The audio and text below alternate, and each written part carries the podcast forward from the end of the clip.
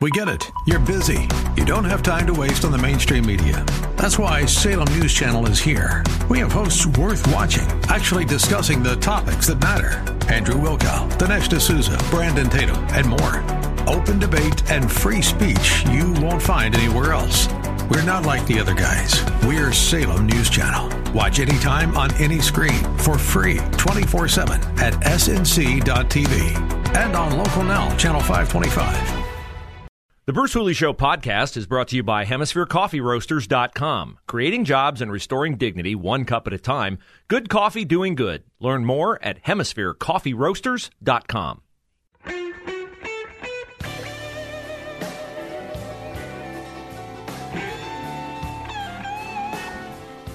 I'm still reeling from the story of uh, Horace Mann Preparatory Academy in the Bronx, New York, kids, after the first of the year, when they return to school, can and will be suspended for two days without access to remote learning if they do not wear their mask appropriately. If it slips beneath the nose, no warning, uh, you're suspended. Uh, wow, that's um, that's amazing. That's amazing. And the end of the email is, uh, I mean, I'll read it again just in case you're going, nah, that can't be real. It's real. It's real. Here's how the email concluded. At Horace Mann, mask noncompliance for students is intentional noncompliance. There are no accidental mask slipping below the, the noses. No, no, it's not, not accidental. That's purposeful. At Horace Mann, mask noncompliance for students is intentional noncompliance. There are no students at Horace Mann approved not to wear or struggling to understand or appreciate the need to consistently wear one's mask over their mouth and nose. In almost every instance, non compliant students already know who they are. wow. Wow. Uh, okay. So, well, hey, Bruce, COVID's out of control in New York, right? I mean, they're still putting people in body bags and it's awful. All the hospitals are overwhelmed. Is that how the situation currently uh, stands in New York?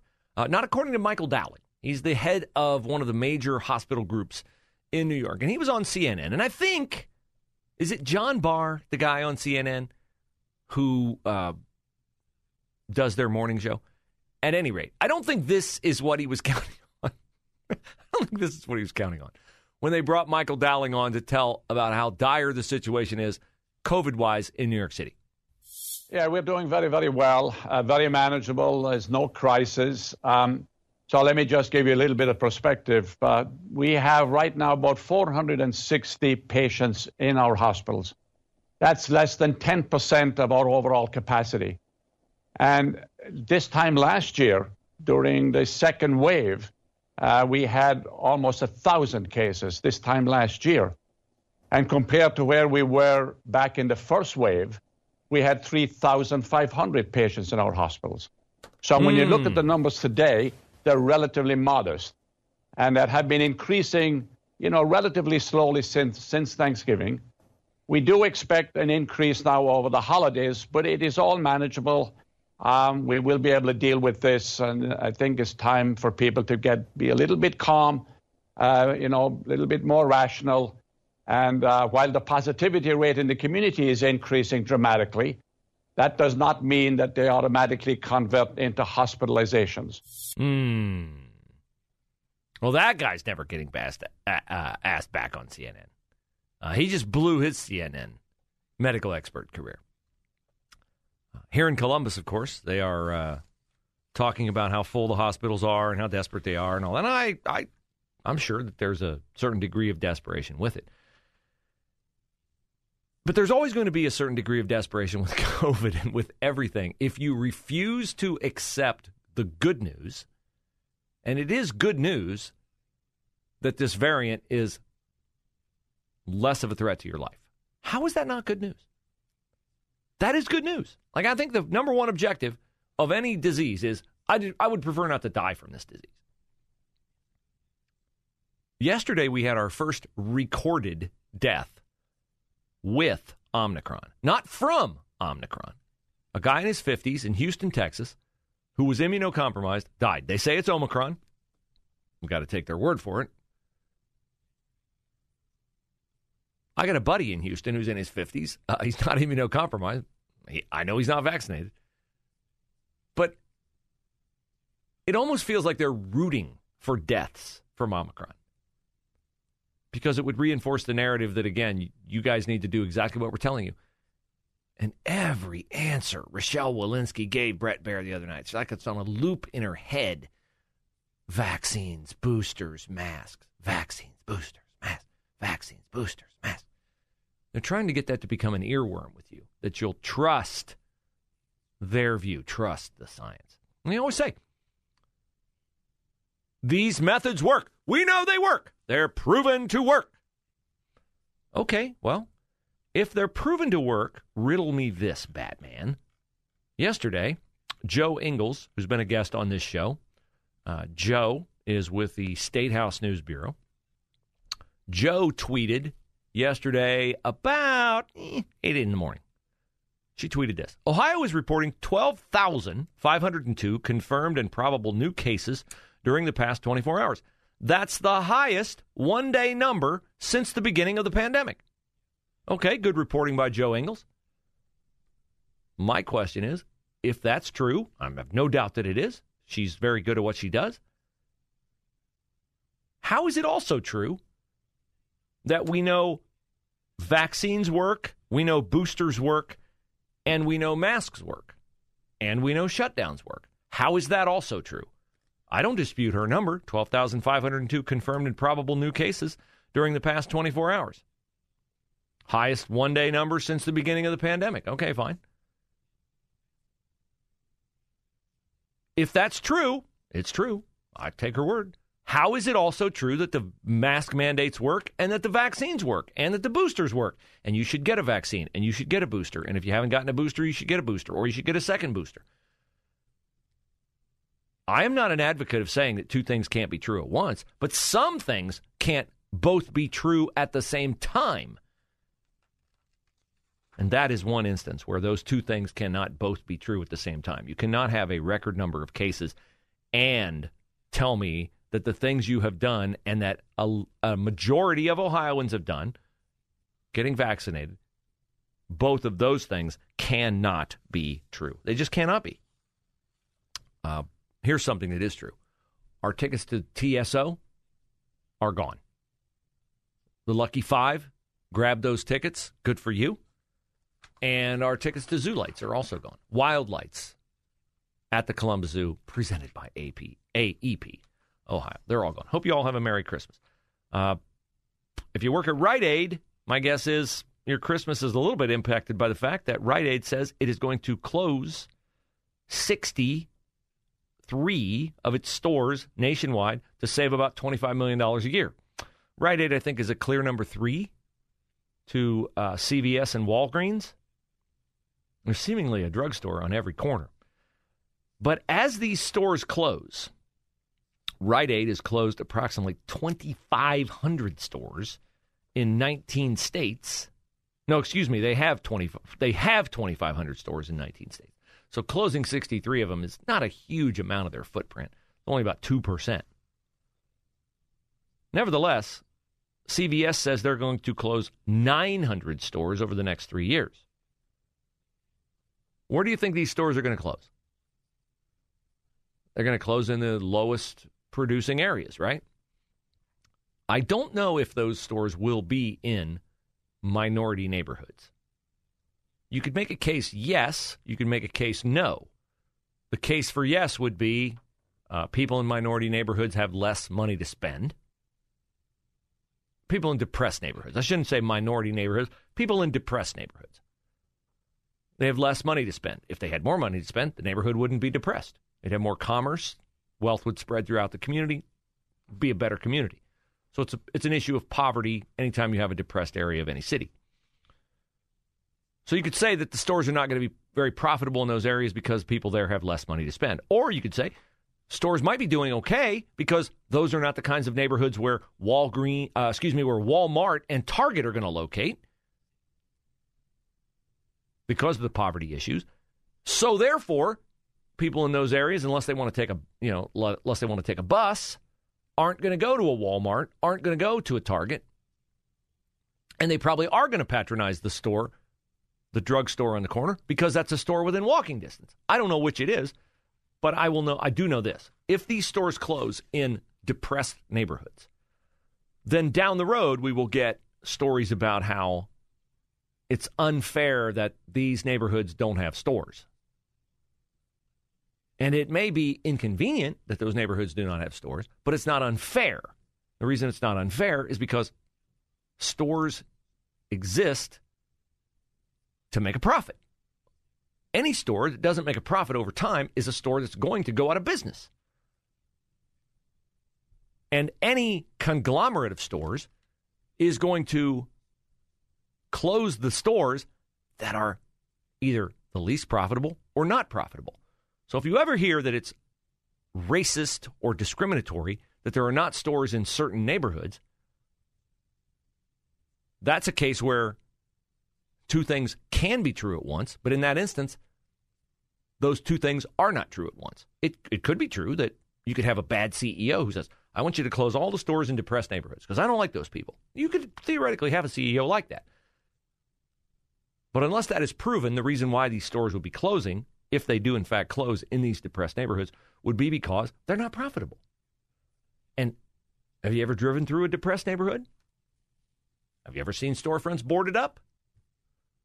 If the storefronts are boarded up, that business went out of business. And the business went out of business for one of two reasons. It went out of business because it wasn't profitable, or because it was looted and burned down during a riot and they didn't have insurance to rebuild. So there are a lot of times that developers say, we're going to go in and revitalize a neighborhood. You're not going to revitalize the neighborhood long term unless the people in the neighborhood have jobs, have money, and can spend money. So we'll see whether uh, I would be I would be a little bit concerned about the viability of Rite Aid, given the expansion of CVS and the expansion of Walgreens over the years, and also given the, the fact that a lot of people are used to getting their prescriptions now online from grocery stores, from big box stores. Maybe the phenomenon of the corner drugstore in the neighborhood will become one of those things of the past. Maybe it had a function at a certain time in our history, given the prevailing economic conditions, and that time might be passing. Remember when there were video stores all over neighborhoods? How many blockbusters have you been to lately? They did pretty well for a while. Now they don't exist because the, any movie you could go get at Blockbuster, you can now go to YouTube and get it and watch it on your phone or watch it on your tablet or watch it on your laptop or watch it on your desktop. So market conditions change, the viability of businesses within those market conditions change. You hear it explained away a lot of times as if discrimination plays into the end of a certain business or the closure of a certain business in a certain neighborhood. And it really doesn't have anything to do with that. It has to do with a changing economy and businesses that either do adapt or don't adapt to that changing economy.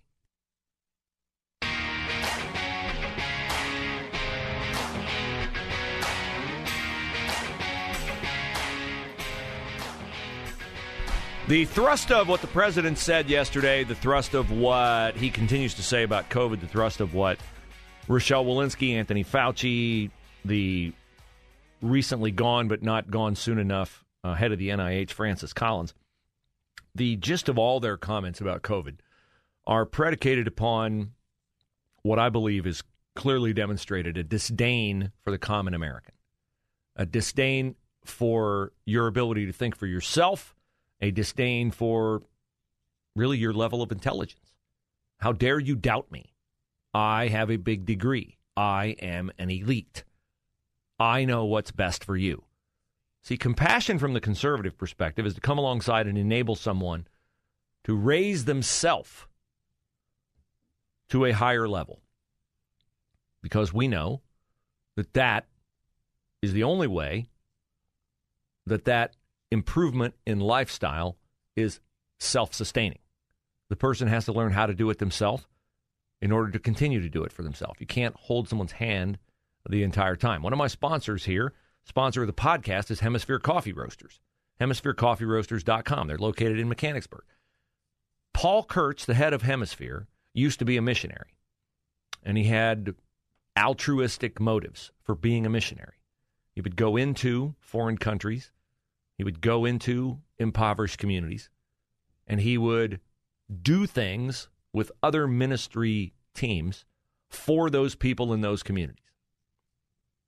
And then they would leave, as missionaries are wont to do. They would come back and they would find that everything they had done for the people had either deteriorated or had crashed and no longer was in the condition that it was when the missionaries did it for the people in the beginning.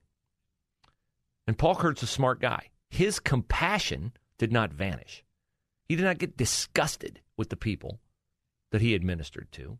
He realized that in order for his purposes to be accomplished, his desire to help people to be accomplished, the people had to be taught how to do it for themselves. And that's how HemisphereCoffeeRoasters.com was born. He was like, you know, I love coffee. I know coffee. The people here can grow coffee, and it's good coffee. If I buy their coffee, I wonder if the money that then gets injected into their local community will filter from the coffee guy to the guy who sells milk, and from the guy who sells milk to the guy who sells meat, and from the guy who sells meat to whatever other enterprise they needed in that community. And he found out, yeah, it does. So Paul Kurtz had enough compassion for somebody to try something different. But the people who lead our agencies and lead our government, they don't want to rethink their paradigm in how to serve other people. They want to tell you what to do, and you better do it. And if you don't do it, you're stupid. You're not intelligent. Or as Joe Biden said a few weeks ago, I'm losing patience with you because you won't get vaccinated and you won't get boosted. And this disdain was in evidence in the aftermath of Joe Manchin, senator from West Virginia, saying he could not vote for Joe Biden's Build Back Better plan because it would exacerbate inflation and it would not serve the people who elected him to the Senate in West Virginia.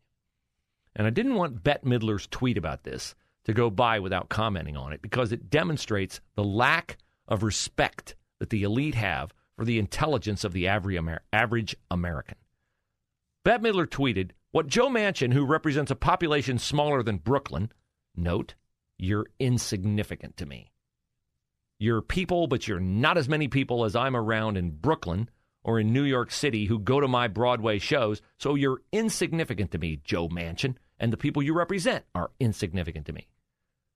What Joe Manchin, who represents a population smaller than Brooklyn, has done to the rest of America, which wants to move forward, not backward, like his state. So she says the state of West Virginia doesn't want to move forward. It wants to move backward. Why? Because they're backward, idiotic, stupid hicks in West Virginia, in the mind of Bette Midler. He sold us out, she tweets. He wants us all to be just like his state, West Virginia poor, illiterate, and strung out. That is her opinion of people in the state of West Virginia. And then, of course, she was roundly criticized for this. And so she apologized. Oh, the apology is rich. She said, I apologize to the good people of West Virginia for my last outburst. I'm just seeing red. Joe Manchin and his whole family are a criminal enterprise. A criminal enterprise. It's criminal to factor in the wishes of your electorate in representing them in Washington? Yet she supports Joe Biden, father of Hunter Biden. She sees no criminal enterprise there. She asks of Joe Manchin, is he really the best West Virginia has to offer its own citizens? Surely there's someone there who has the state's interest at heart, not his own. How did Joe Manchin profit from turning down Build Back Better? Did it help him with the Democratic Party? I don't think so. He said, well, yeah, Bruce, it helped him get reelected. Well, that's kind of like what every single politician strives to do. And the best way to do it is to do what the people who elected you to your position want you to do, rather than doing what you want to do, which conflicts with what they want you to do. Bette Midler, an elite who hates you